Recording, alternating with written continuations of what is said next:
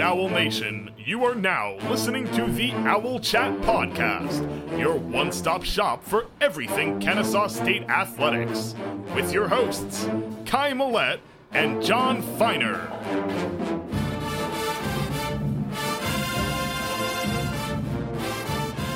And welcome back to the Owl Chat podcast. We are here with our late night edition of our post game show to recap the Owls 79 to 76 overtime win over the UNC Asheville Bulldogs, the defending Big South champions. I am here joined in studio as always by my co-host and partner, Mr. Jon Feiner from KSUOwlHowl.com, former Owls big man Aaron Anderson, producer Nick Massaroni, and our social media man, Mr. Tim Desmond. Fellas, how are we doing tonight? Man, I am doing great, and I want to open this up with a terrible joke. So I'm going to bomb right here, but I'm going to put it out there. Hey, Kai, what do you say right after Jamel King blocks a shot and sends a seven footer sprawling to the ground? I don't know, Jon. What do you say? Pember. Ugh. Nothing. that one. Oh, come on. You guys know you Classic. enjoyed it.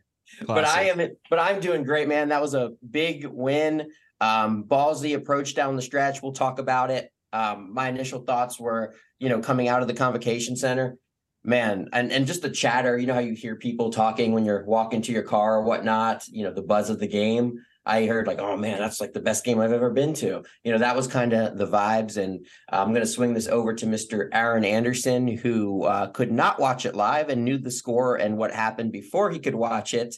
And he was not happy about that. Yeah, no, and, and Jon is texting me about the game and saying it was it was one for the books and it was a, a mid-major classic, an instant classic, and and he wouldn't give me any details on it. He's like, "You got to watch it." I'm like, "Jon, are you gonna make me go to Twitter and and look there?" And and he finally broke down and and told me what to look for and and told me the insight. But it's a, it's a it's a great day. It was a great game to watch, and we can't complain being six and three.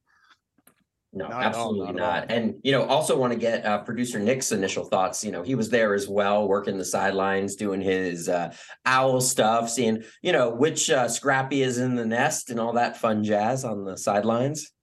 I mean, we did have a, a hell of a contestant at the uh, the early second half mark who uh, drained a half court shot. So uh, it was just buckets yesterday. But no, um, for the crowd that showed up, which was a little lighter than I had expected, um, there was definitely some good energy in that arena, and those players really put on a hell of a show. That was Yeah. that was a lot of fun.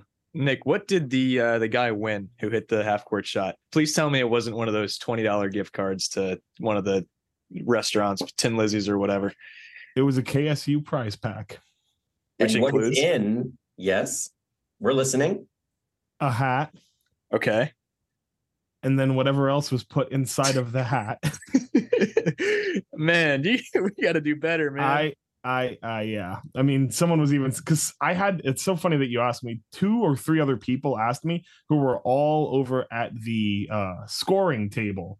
So they they were asking me afterwards, "Hey, what did that guy win? Like that that seemed like a a big thing." To hit. I was like, "I'm like, yeah, it kind of was. It was impressive. Um, he got a KSU prize pack."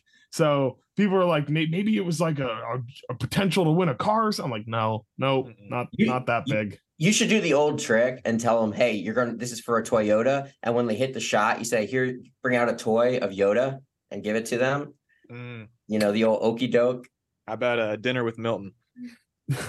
Oh, that would be that would be that would be tremendous. I'd love that. But yeah, the prize pack seems like just I mean, going to like a birthday party when you're a kid and you get the little goodie bag and you're like, oh, it's a hat and a KSU pen and a koozie. Oh, this sucks. Um, you know, people want money. Just give them a Mm. fifty dollar gift card so they could buy something. I don't know.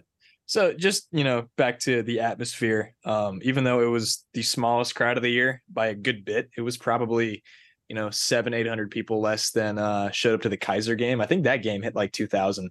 Um, this one upper levels were closed. I think it was like twelve hundred was the final post number. But even though um, the total was small, I felt like it was the most the crowd had been into it all year, so it kind of made up for it. I don't know if y'all felt that way too. Oh, you can absolutely crowd especially end.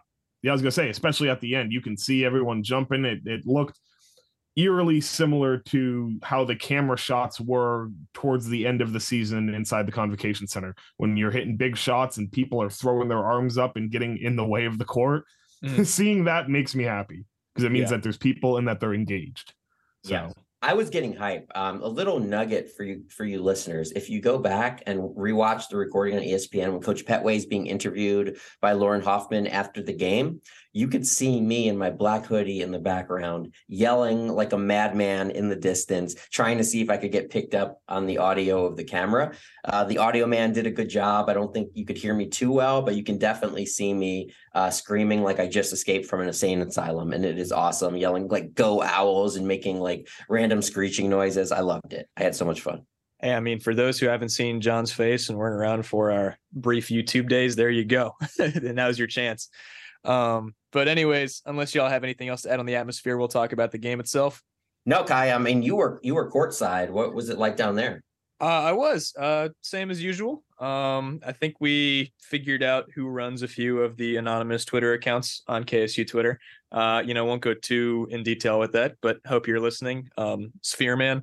Um, but anyways, yeah, no, it was uh, it, it felt uh, electric, um, especially towards the end. It felt like a really, really good game of mid-major basketball. Asheville looked like a really good team um, down on the court. It looked very even, um, especially with you know Pember being on the court. It was clear that he was the most talented player on the court. Um, you know, it seemed like he was battling some sort of illness um, heading into the game, and they you know kept it slow with him early on. He, uh, I think, only played like nine minutes in the first half. Um, then the second half, they're like, okay, it's a close game. Let's throw him back out there. And you could tell that he was just, you know, head and shoulders above everybody out there. Um, literally. I mean, the guy was the tallest player on the court by a good three inches.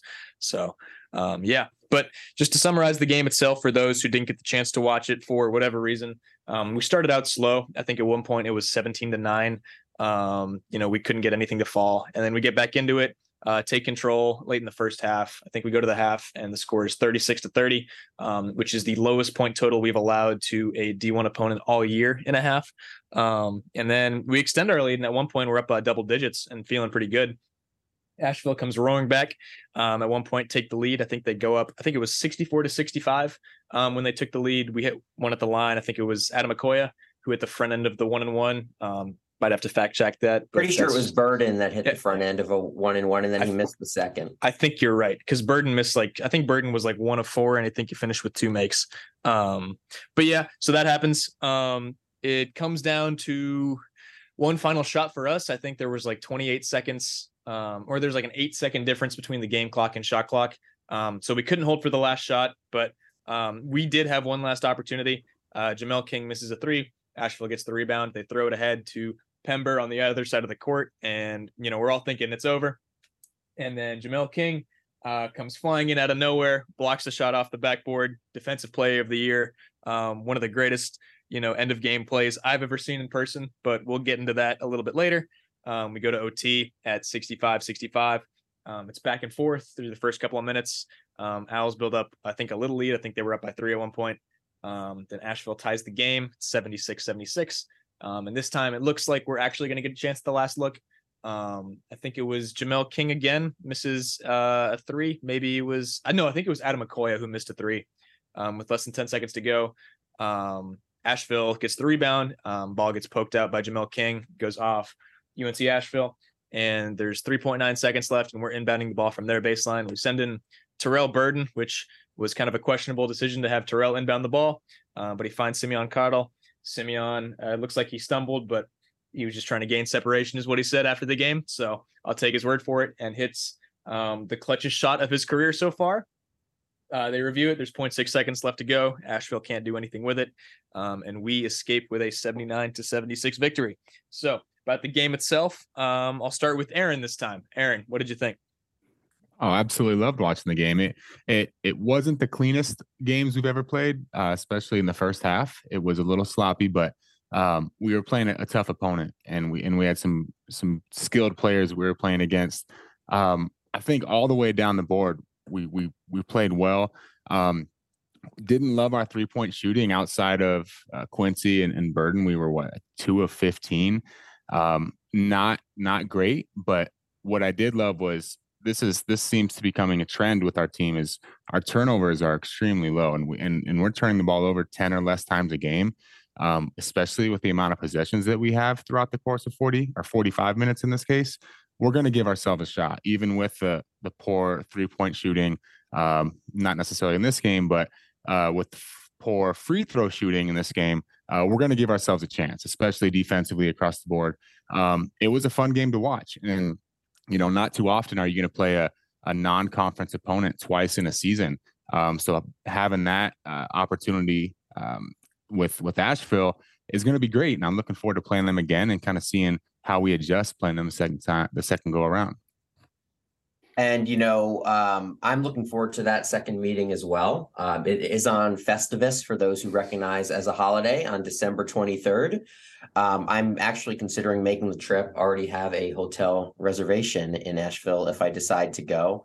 So I'm looking forward to that. I'm really, you know, pushing this on Twitter to try and make it like a hair versus hair match, where like if the Owls win, Pember has to shave his head and cut the man bun, and if you know Asheville wins and KSU, like Charles Stone or something, has to shave his head like in the middle of the court, you know, whatever. I want to make it more interesting as a grudge match. But no, those guys, there was a chippy game. I'm very much looking forward to it. Um, easy to overlook. And I think uh, Jordan Griffith or one of the announcers said Asheville returned four starters from their tournament team last year. So that's something that we can't overlook. This is a tournament team. This isn't like your run of the mill uh, squad. And I think Pettway said in the post game presser, or at least on the court, you know, this is a team that would probably be towards the top of our conference. This is probably the caliber of team similar to like an EKU ish that will end up playing. Um, as opposed to perhaps some of the other teams, you know, that might Georgia Southern might be one of those like bottom, you know, bottom third type of team. So I'm very optimistic here. Free throws continue to be a problem. That's bugging me. Um, you know, Burden's you know, Burden's numbers have dropped each year. He's at 58% this year, which is regression. It was 67 and 71 the last two years. He was two of seven versus Asheville. Uh, his field goal percentage drop is also huge, uh, 48 to 35%. Um, I think it could be a combination of the new offense, maybe him trying to do too much. And, you know, also he's probably moved up from you know young blood on the scouting reports a little bit. So there's probably a little bit more attention on him and shutting him down. But he is you know missing some shots i think that he could uh really make. Um just some other observations real quick. You know i thought we were out of rhythm to start the game. Both teams i think put together a solid 20 minutes which makes it kind of make sense that it went to you know overtime uh 20 and 20 um but yeah, the, the, the foul shooting from Kennesaw State has to get better. That's going to you know dick us eventually. Um, you know, we held Asheville to 27.59% uh, in the first half, which is kind of what saved us, along with them missing some free throws. So uh, Scooby Doo man, you know, couldn't kill us too bad. But um, you know, I hope he found uh, hope he found Scooby, uh, Mr. Pember, uh, who looks like he lives in a van. Uh, cut that out. I'm just kidding. You can keep that in. Uh, but yeah, that's all I have. And uh, you know, Kai, uh, what's your takes on the game? Yeah, uh, I think other than the first, um, you know, couple shifts of the game um, until we got to like the 12 minute mark, I thought we looked the most connected that we have all season. Uh, maybe they just came out and surprised us. Surprised us, you know. Um, it's probably the most even matchup we'll have in the mid-major schedule. Obviously, you've got the Florida States and the Indianas who are going to be a level above us.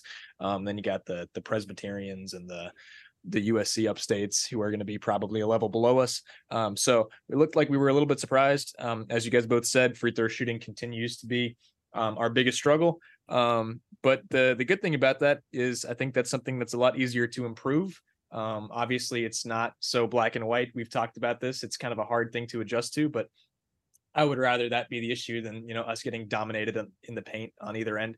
Um, yeah, uh, I thought the the rotation um, is starting to really really solidify. Um, we saw Sherman get less minutes. Um, Ademokoya was back in the starting lineup for a second straight night.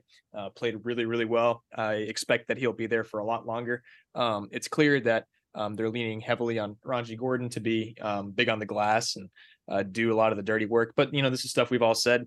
It's just starting to become clearer, and I think this was a really good uh, measuring stick for us against a really, really good UNC Asheville team. And you guys talked about Pember. Um, he was the best player on the court or most talented player on the court. I think he went for 27 and 14.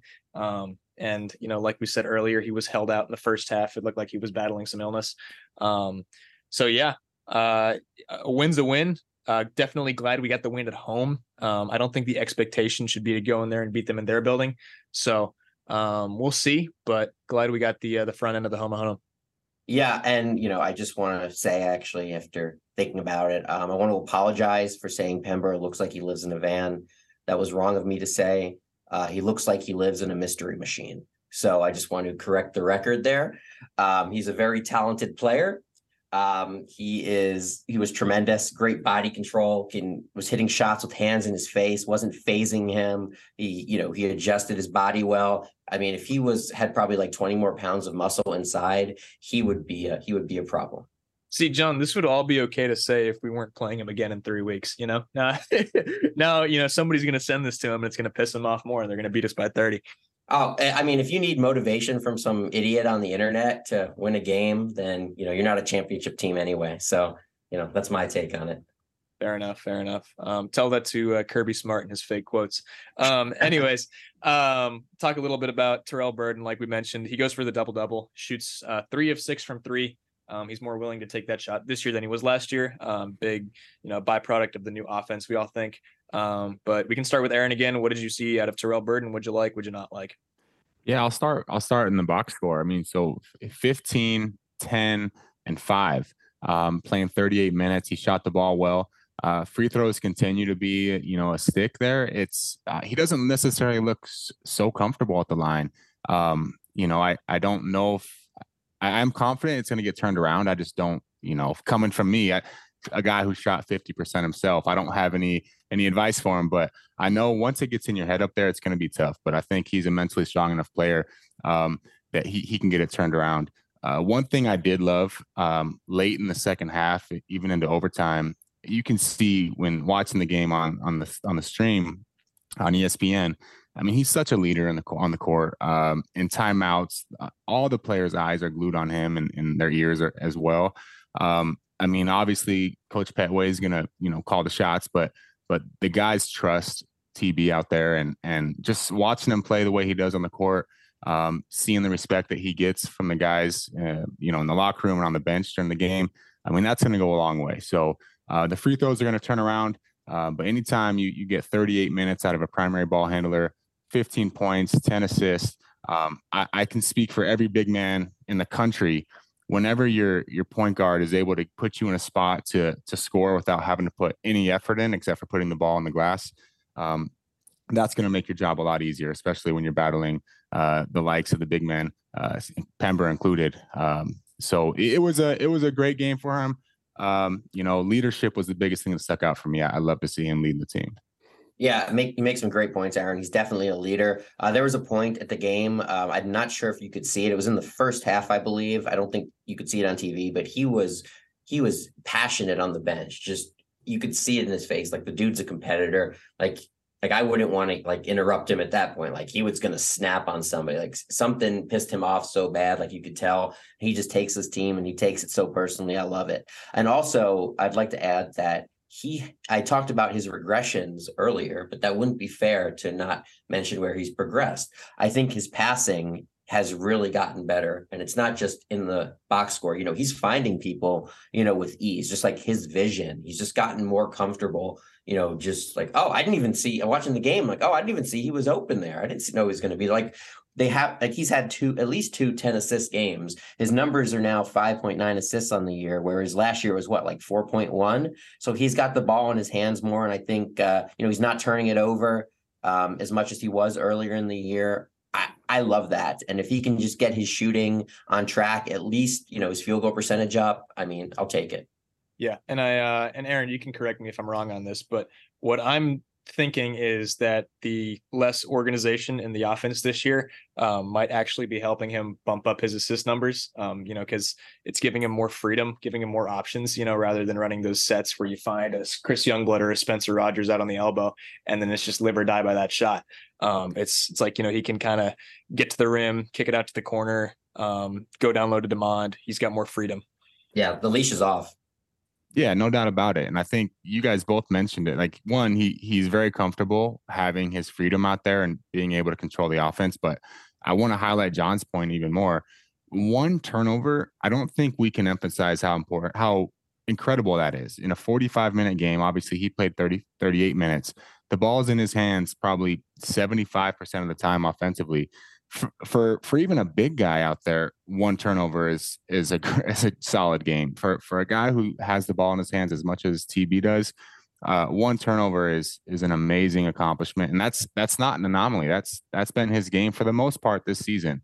Um, so I just I can't give him enough credit for how well he's taking control of the ball and taking care of the ball.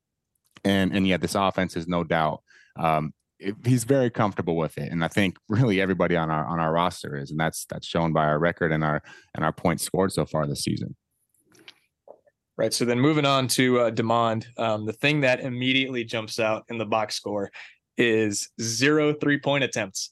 Um, about time. He had some really big buckets late.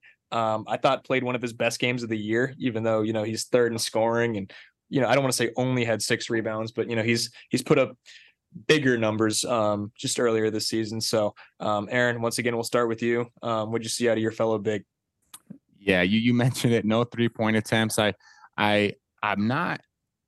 How how can I back my or back up what I've said in the past on this? I don't hate him shooting the three ball. It's just I prefer him in the paint and using his touch the way he did the way he did uh, on on Tuesday.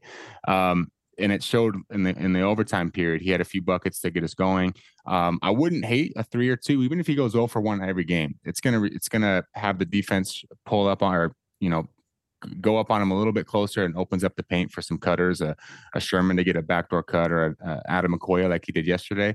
Um, I don't I don't necessarily you know want to see him shooting out there, but a game like this was was amazing for him out there. Um, he's not going to light up the box score when you look at it against against the Nashville team, um, like he did on Tuesday.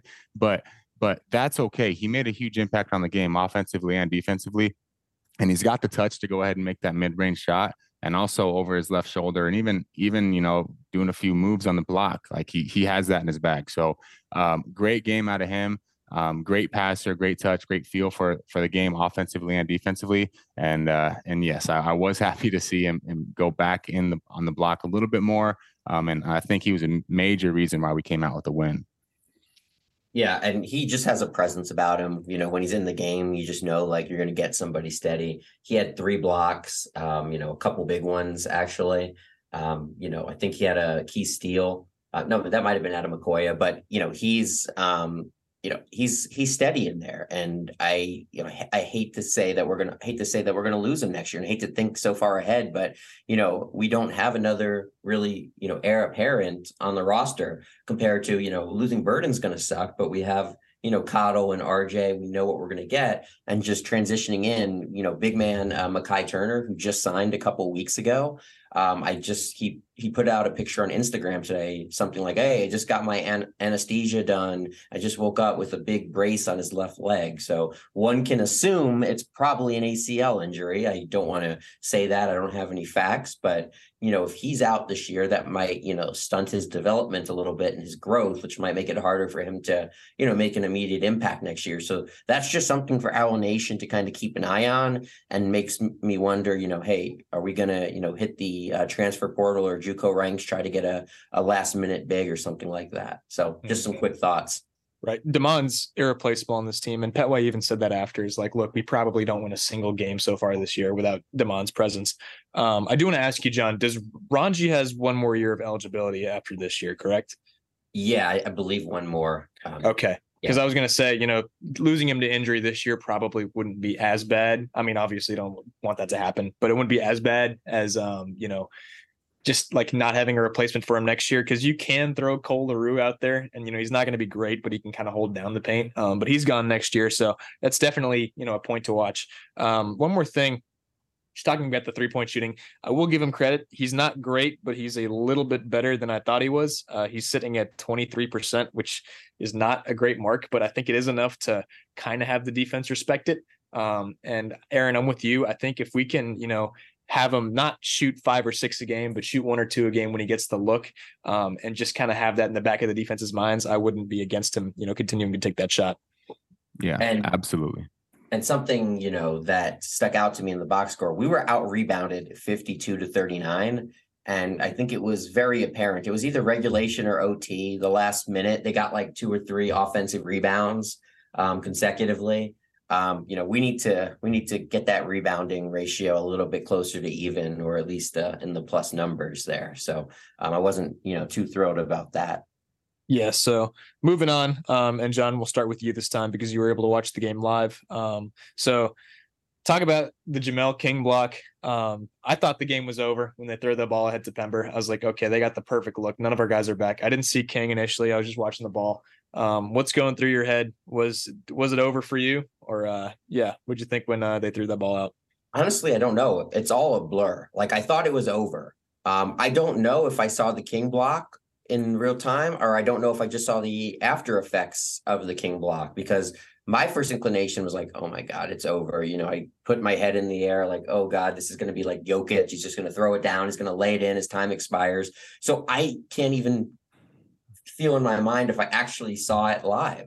But I remember the reaction and looking over and seeing the replay, and it was pretty crazy. And I rewatched the game last night, and this was the first game all year that I rewatched because it was freaking nuts and I wanted to see everything and all that kind of stuff. And but the Jamel King play, man, I, I think I mentioned on the last podcast, like that dude has some athleticism that's like a step or a half step above pretty much everybody else on Georgia State last game.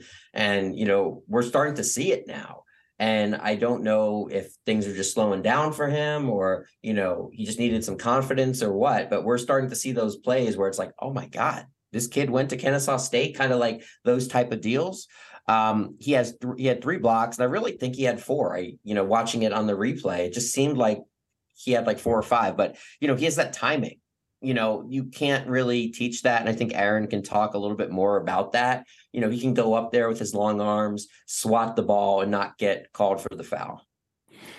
Yeah, the, the stat sheet is not going to do Jamel King justice from from the Asheville game. Um, yeah, he's got amazing timing, and I think to his credit, he plays with a, a, a level of recklessness in a positive way that that he is able to get his hand on so many different balls and and even even to give us the last possession of the game in overtime he had the deflection that that gave us the possession back. Without the block he still had a superb defensive game. And then you throw in the sports center top 10 i think it was number six play that puts it over the top. But his game if you just watch him all game long like he he played a superb level of defense level of defense and it's not because he was always in the right spot defensively or or he he understood the scouting report perfectly which he may have but just him being so active and all over the court and rebounding stealing deflections blocks hustle defensive transition whatever the case may be like he really made an impact on this game. I mean it goes without saying but he made an imprint on on my mind and i think really every Kennesaw State fan's mind watching him play. Yeah, and Coach Pettway, you know, in the press conference after the game, he he said that he took King aside a couple games ago and challenged him to make winning more winning plays, and that's why he kind of came off the bench, and he's been bringing the energy uh, ever since. Uh, but like you said, yeah, he's getting his hands on everything. That ball that he got to steal, like his arms are so long, I didn't even realize he touched it. You know, like how is his arms that freaking long to even get a finger on that ball, let alone you know knock it off uh, Asheville? I mean, that was that was insane. And you know, we haven't had a player like that with you know i guess stroud is as close to you know we can get. But before that like maybe like a bernard morena if you've been a fan you know 10 plus years ago. But but that's an invaluable piece. And i just i just love that he's an owl and he has one more year here. So i think Cottle said it best. He's a power five athlete and you can tell um, there, there's a reason he ended up with West Virginia. You know, um, why things you know went the way they did at West Virginia is you know anybody's guess. Um, obviously, you know Huggins was a tough one. He's not there anymore, but you know he did sign uh, King back in the day. Um, but yeah, one thing that was cool to hear um, was King post game talk about how he would choose Kennesaw State any day over West Virginia in his experience. Um, so I think that was a proud moment for all uh, involved with the program. Yeah, and I'll throw one last thing out there that like defensively, he's bringing everything to the table that we could have asked for for him offensively, he's got some room to grow. Like he, I mean, he, he missed a few a few layups. His shot, he he knocked one down against in the Asheville game, but I think he was one for five, if I'm not mistaken. He's got plenty of room to grow offensively.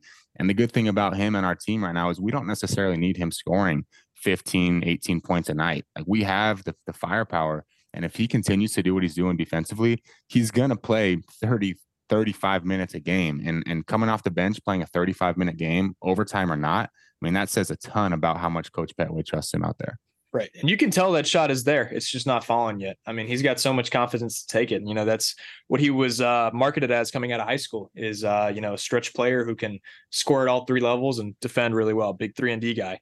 Um, but moving on, um, we talked about Cottle a little bit. We'll move on to the next uh, jaw dropping play of the night. Now, Jon, I'm hoping for this one, you didn't look up to the sky in dread thinking it was over. Walk me through uh, your experience watching the Cottle game winner at the end there yeah, you could hear I could hear people around me like, "What is he doing? What is he doing? Um, you know, shoot the ball or whatever." And you know, it was an insanely difficult shot, and then it just went in. You know, I think everybody was everyone was excited. I actually recorded it, so you know you can see the live reaction around me. Everyone sticking their hands in the air. I put that on uh, Twitter. Um, very happy for Simeon Cottle.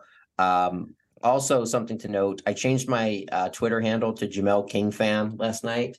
Uh, but I had I did that because I wanted him to get the recognition he deserved, doing the dirty work, the hustle, um, the hard stuff. However, after the game, it turns out he was the one that made Sports Center and not Cottle, and he was the one getting all the love. So I sort of regret not making my profile Simeon Cottle fan because I could have done either. And I thought Cottle was going to get all the hype and the love for hitting that shot, not King. So, you know, let's give Cottle some love right now. He made an extremely difficult shot. It was like a step back three pointer. And actually, I think I saw Trae Young hit a similar shot tonight with uh, 14 seconds left in the game. Uh, Hawks ended up giving up another bucket and lost, but still the degree of difficulty on that shot, man, you know, again, anybody who's said that Kennesaw State basketball was dead or lost all our players after last year was an idiot and didn't know what they were talking about.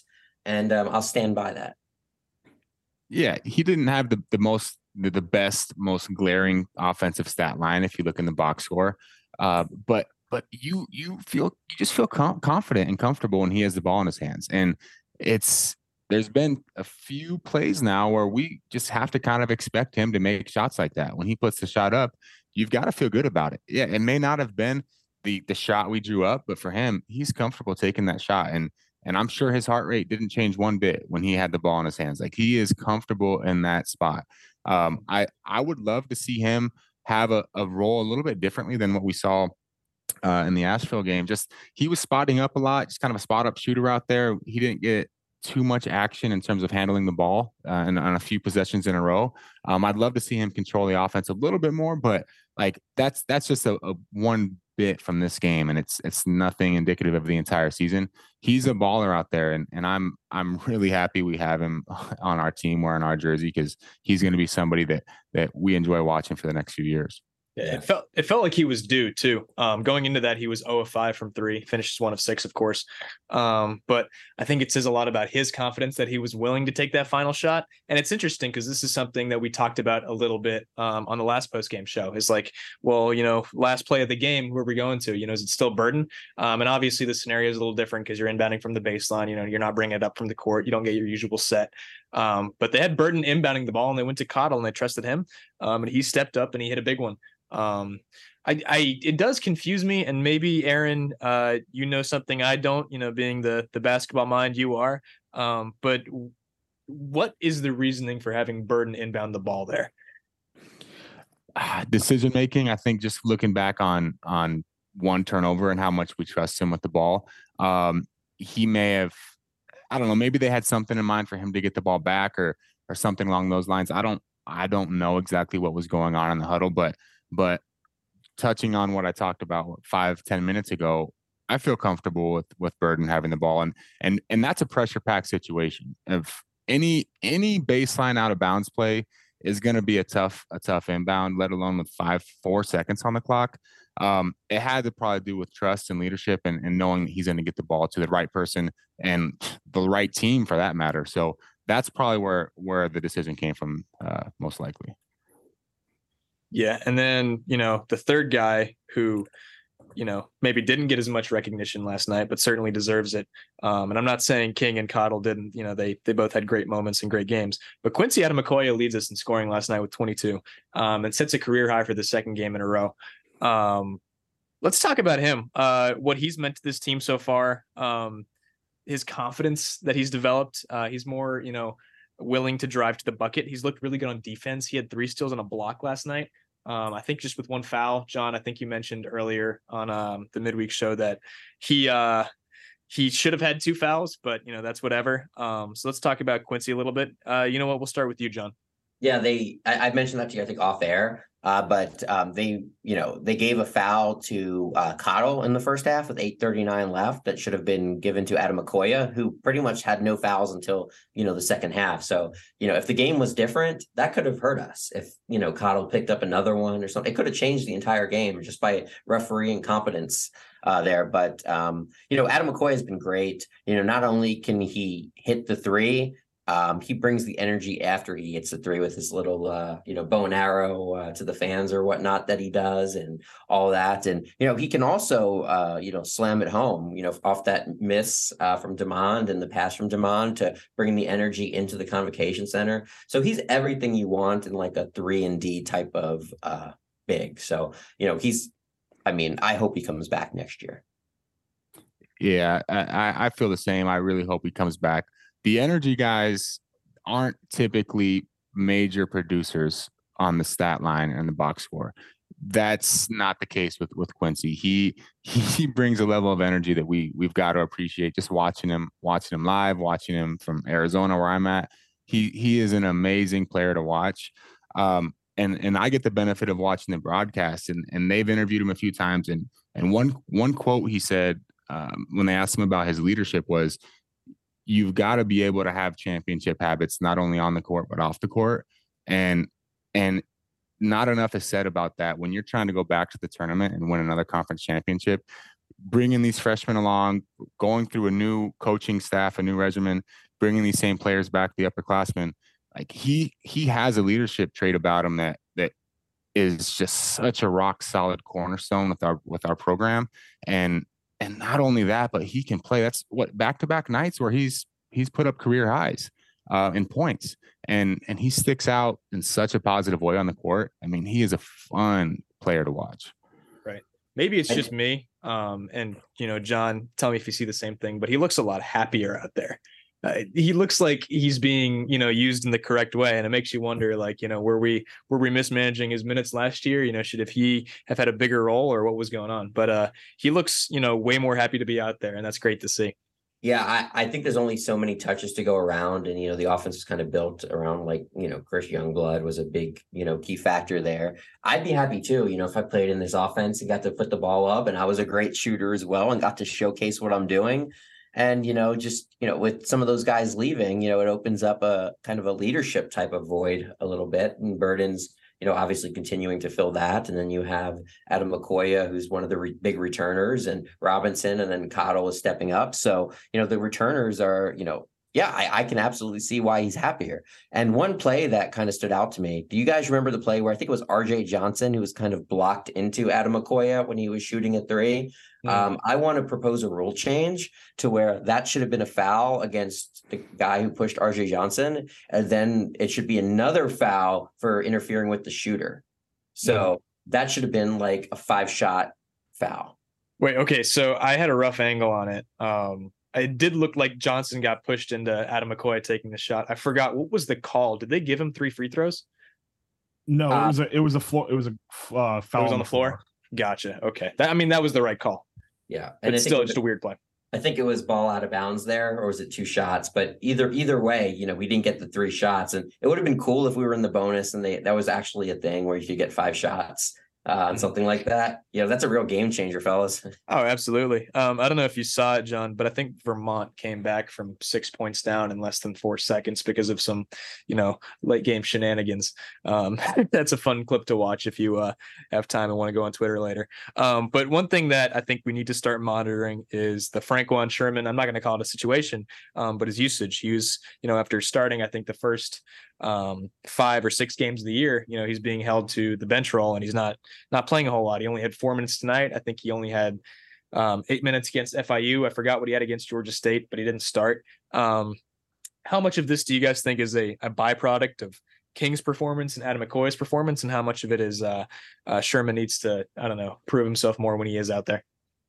I think it's a byproduct of we have having veteran guys who are getting used to playing and having college ready bodies and more years of experience, and also byproduct of Franquan Sherman being a freshman. And freshmen are they're going to have their ups and downs, and you have to be patient. And you know, if we get an injury, Franquan will have to play, and he'll have to step up, and his time will come. But I'm perfectly fine with you know playing a more of a seven 7.5 man type of rotation.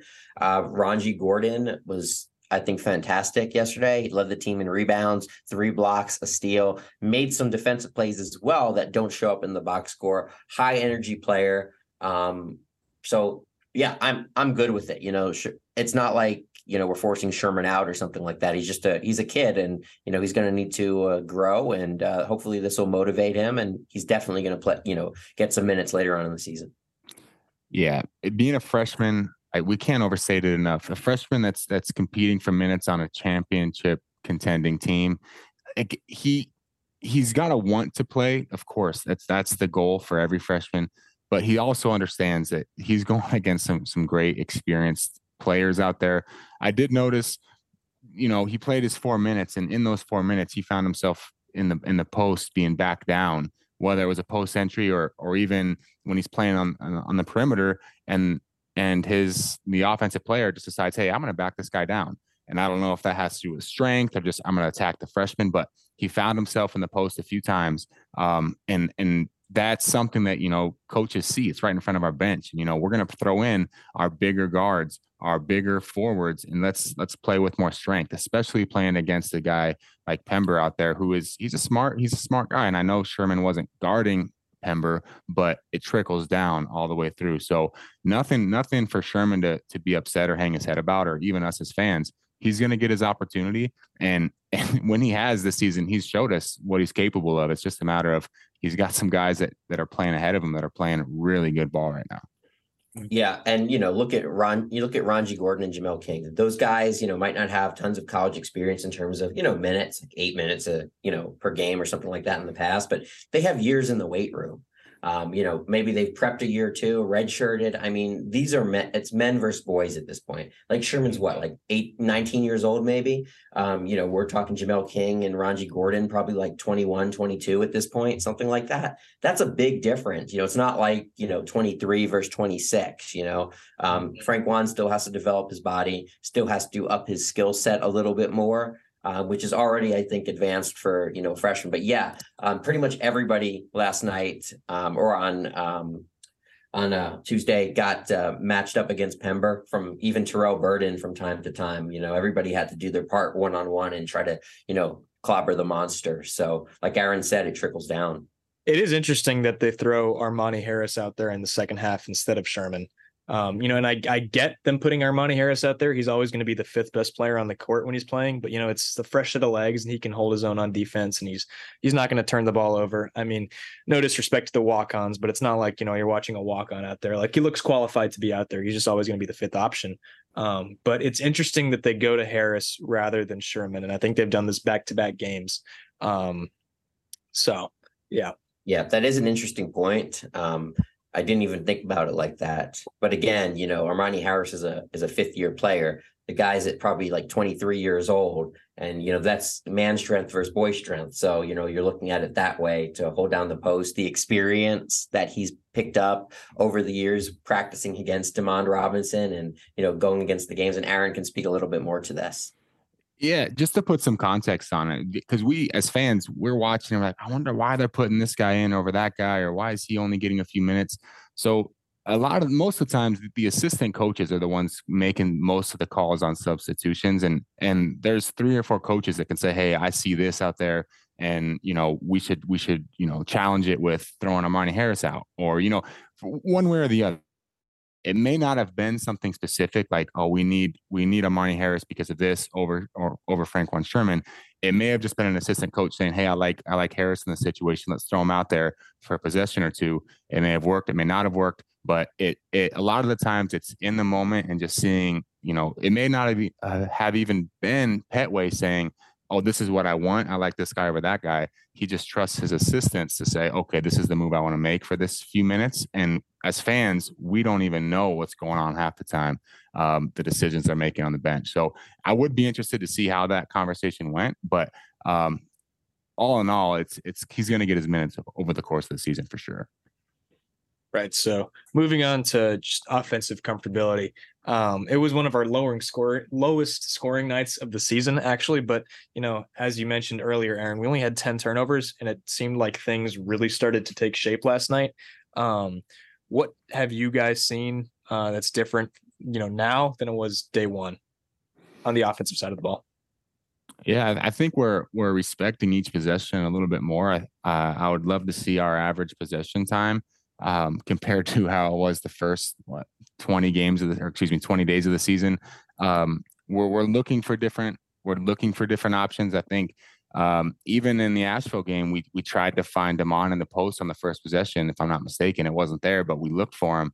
Um, we're respecting the ball a little bit differently. We still are a, a, team that's looking to score in the first few seconds or looking to get a shot up, but there is a little bit more patience there and understanding that we value the time we have the ball. Um, I, I don't I don't think our offensive game plan is changing drastically. It's just you know as the season goes on, we're figuring out what works and what's not working as well. Um, and and again, that that starts with with Terrell Burden. Terrell Burden is really the the engine of of the team, and and he's going to figure out the pace. He's going to figure out how to get guys in position. He's he's obviously going to attack first and foremost, but when he gets ten assists, guys are getting open. But but we are slowing down a little bit. But I, I don't think it's bad. Not not in the least. No, I, I, think it's great. You know, I've been a proponent of kind of slowing down a little bit. You know, if you have the shot and you put and you can push it and you can get something, I'm fine with, you know, doing that. Take the shot in four seconds. If there's something there, that's a good shot, it's open. But if not, just, you know, kind of slow down, see what's out there, survey the land a little bit, get the ball into Demond, pass it around, set some screens, do what you got to do. Um, you know, I'd rather, you know, take 20 seconds to get a halfway decent shot than jack up a bad three. Right. It also seems like we're adjusting better, and maybe that's just because you know now we have to. Um, you're not going to have to adjust against the uh, the Keisers of the world, you know, and then FSU goes up big early, and you know that is what it is. But it's like you know, State throws a zone at you, and it kind of throws you off, and then Asheville throws a zone at you, and it kind of throws you off. Um, and it seems like that we've been able to um, adjust and just change our approach really well, and kind of pick the flow back up. Then moving on to defense, um, it was our best defensive game of the year, in my opinion. We hold them to 65 in regulation, and you know, outside of uh, Pember, um, they couldn't get much going. Abby, who's supposed to be their best shooter, uh, I don't think hit a shot from outside all night. Um, fans were going at him all night too, which was great. You know, you love to hear that. Um, but same question. I mean, what have you guys seen um, from day one till now in the defensive end that's looked better? Yeah, I'm seeing you know like Aaron's probably going to speak to this, but you know the rotations are much better for the most part. Um, you know, I can see the wings are a bit more comfortable. I think I see a little bit more communication out there. You know, players talking with each other. You know, around the screens, that kind of thing. Um, but you know, I'll let the basketball player talk about that. Well, to, to piggyback off of your point with the rotations, we're we're getting to a point now where what a third of the way through the season or something like that, where we're we have some in-game reps where you're getting comfortable with with the guys you're playing next to and understanding the understanding the chemistry, the the verbiage we're using, understanding what Coach Pettway is looking for. Um, and these guys are just getting getting more comfortable playing together and, and understanding the scouting report, things of that nature. Uh, I know Coach Pettway in his in his halftime interview mentioned, you know, we've got to defend the pick and roll a little bit differently, um, which which I didn't see a huge issue with, especially in the second half. I know when we have Demond out there guarding the pick and roll, he is very intentional on you can tell what he's doing if he's going to blitz or, or hedge or double team the, the pick and roll, or if he's going to have a uh, he's going to sag off and, and kind of ask the the guard to shoot. Um, he's very intentional out there, so we love I love watching him defend the pick and roll. It's just a matter of you know as the season gets goes on longer and longer, and we're more comfortable playing defense, it's I think our defense is only only going to get better, especially with the athletes we have out there, and and they have a, a a strong desire to play on the defensive end of the ball. I mean, if you think about it this way, I mean, where we are right now is probably ahead of pace of where we were in any of Amir's years. Maybe last year, I don't I don't remember, but you know, we're, we're I think we're ahead of schedule right now in terms of actually winning the games, actually making winning plays. These games could have easily come down to the end and, you know, we choke it away or something like that. But, you know, we have some winners on the team and I think the culture is trickling down from last year. I mean, yeah, we're a heartbreaker away from being seven and two. I mean, just think about that. And uh, I think it's really good that we're getting this late close game experience, you know, and uh, this is not going to be a new thing for these young guys um, and this, you know, new group when we get into conference play. Cause, you know, once you hit those games and every game's going to be tight. Um, but speaking of which, I mean, you look around the conference um, and honestly, it's not all that intimidating outside of a few teams.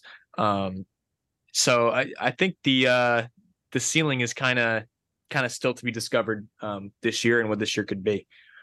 Yeah, if I mean, if we're peaking now, we're in trouble because oh, you know, there's there's you know, if we're peaking now, there's no room to grow up and we're it just it's a disaster. So you know right now is just you know hopefully we're at like an 8 out of 10 7 out of 10 to where we want to get to. And then once you know january hits you know i really want to see if we can crank it up to that next level. Right but hey right now is not bad. Right now we're beating you know good low major teams, which is what you want to see. Obviously, you don't want to peak, um, but yeah, super super encouraging. Absolutely. You just, um, you know, I'm very happy with where we are, just not to get it confused, but I do want to see, you know, us take another step because it would be kind of disappointing, right? If we're, you know, we're here, we're, I think we're a pretty solid team, but, you know, I want to, I want a great team. I want to get back to the tournament, guys. I want to make another road trip to Greensboro or whatever random ass location the NCAA punishes us for, for being Kennesaw State. So, you know, for a minute there, I thought they were going to send us to Sacramento. So glad that didn't happen. um, but yeah, just on. I would have thought about it. Um, but anyways, just to uh, wrap this up, got a tough question, but I think we might actually end up all agreeing. Um, who is y'all's player of the game? Um, Charles Stone. I mean, did you see him on the bench? He was doing his little gift thing. Um, I was like, oh, that's so Charles Stone. But no, um, I think uh, I I have to give it to Jamel King. I changed my damn Twitter account in honor of Jamel King.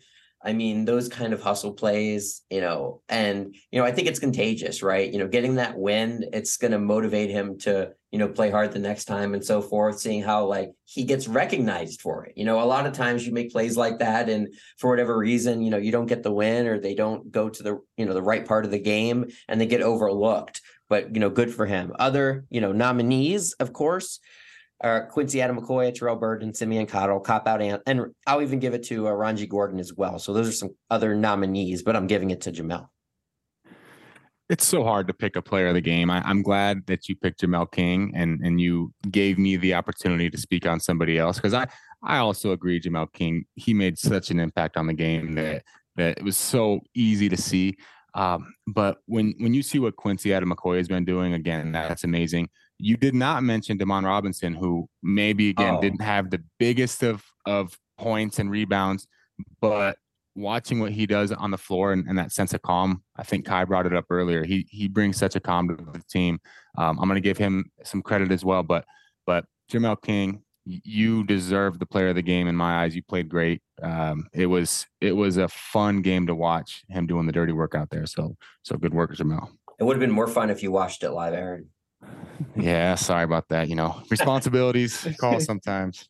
Hey, you know, uh, sometimes you have to quit your job to watch the Owls. You know that stuff happens, man. You know, got to make sacrifices. I'm uh I'm with you guys. I got to go Jamel King just because there's no way you win this game without Jamel King without he did. Um, yeah, I mean you could put somebody else to take you know Cottle's shot. You know, not saying it wasn't a big shot by Cottle, but you know that it, it was a big play, but it was somewhat replaceable. I don't think what Jamel King did last night was replaceable by anybody. So I got to give it to him. Um, I do also agree with you, Aaron. I think Quincy deserves love. Um, Quincy, like the rest of the team, you know, the ceiling is unknown right now. Um, this is new territory for us. You know, this is the biggest role he's ever seen in his four year college basketball career at two different schools. Um, so who knows what he's going to be for us the rest of the season? Obviously, we're all fans of, um, you know, just giving the ball to the hot hand, and there are so many good scores on this team. But who's to say that he's not going to be putting up, you know, 15 a game from here on out? Um, so I think as far as encouragement goes, um, give me Quincy and Jamel, but also Demond deserves his love. He had some really clutch baskets. I think he had one late in regulation, and he had I think he had one or two in OT. Um, so his uh, his presence is is irreplaceable, like we talked about earlier. And I'd like to apologize to Mondo for leaving him out. Absolutely, you know he should be in uh, that discussion. And I would like to throw it to producer Nick uh, for you know a take here, as well as uh, social media guy Tim on uh, your takes on the player of the game.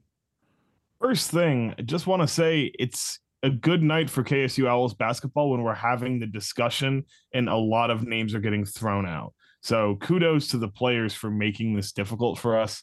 Um, and someone who I know we talked about it earlier, just quick shout out to Terrell for 10 assists, the only one to hit double digit assists for KSU. And he was finding them in interesting ways yesterday. Those some of those passes were were absolute beauties, but I'm in the Jamel King realm as well. And just one more thing that I really like watching Quincy play with the emotion.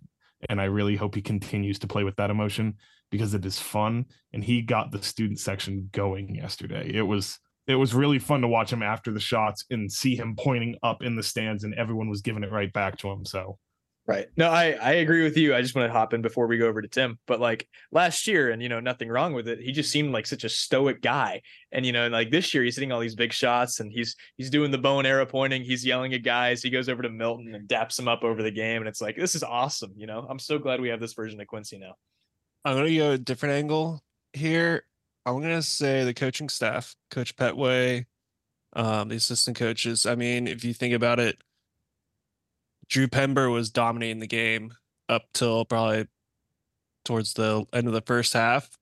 And they started to they made an adjustment essentially. They started to double team down low, uh, have Terrell Burden come dive in, try to slide the ball away. I mean, he, the guy had six turnovers and then also shot nine nine for twenty two. So obviously they made an adjustment, kind of took him out of the game.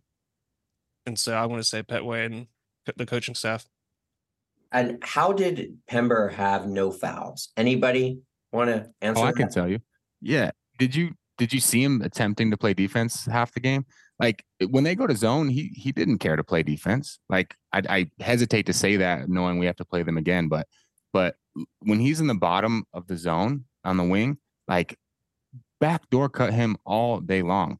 Um, yeah, he should have had a foul or two here or there, but he he's out there to play offense most of the part. He's going to block shots. Yes, he's going to be, be in the paint, but he's he's focused offensively. I mean, score merchant.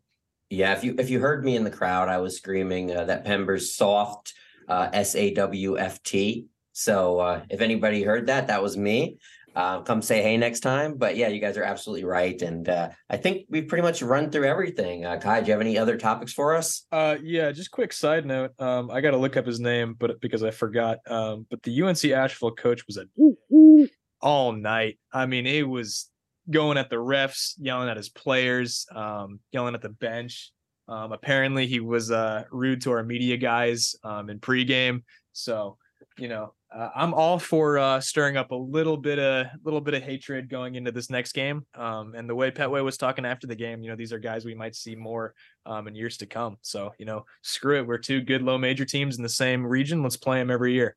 Yeah, Mike Morrell. He was jumping. He was like so emotional on the sidelines. Like he's jumping up and down, you know, like he's a player or something like that. I thought he was an assistant at first. Like I was, I just wanted to scream, like, sit down, dude, or get to the end of the bench. You know what I mean? I hate when coaches are just like in the middle of the bench area and they stand up because it's so unnatural. Like be at the end of the bench where you're supposed to be. I guess mm-hmm. that's where his players got it from too, because they were crying all night long too. Like there, I like I said this earlier when I was talking to Kai. I am shocked that there were no technical fouls. Him and I mm-hmm. said at halftime yesterday, someone is getting teed up, and nobody got teed up, not even the players, and that was surprising in that second half. Yeah, there was one moment in the second half where I forgot which player it was, but I think he got you know a, a hard foul, and he's on the floor, and he just smacks the court and it was the loudest vibration I have ever felt from a basketball court. It was it was memorable. So absolutely.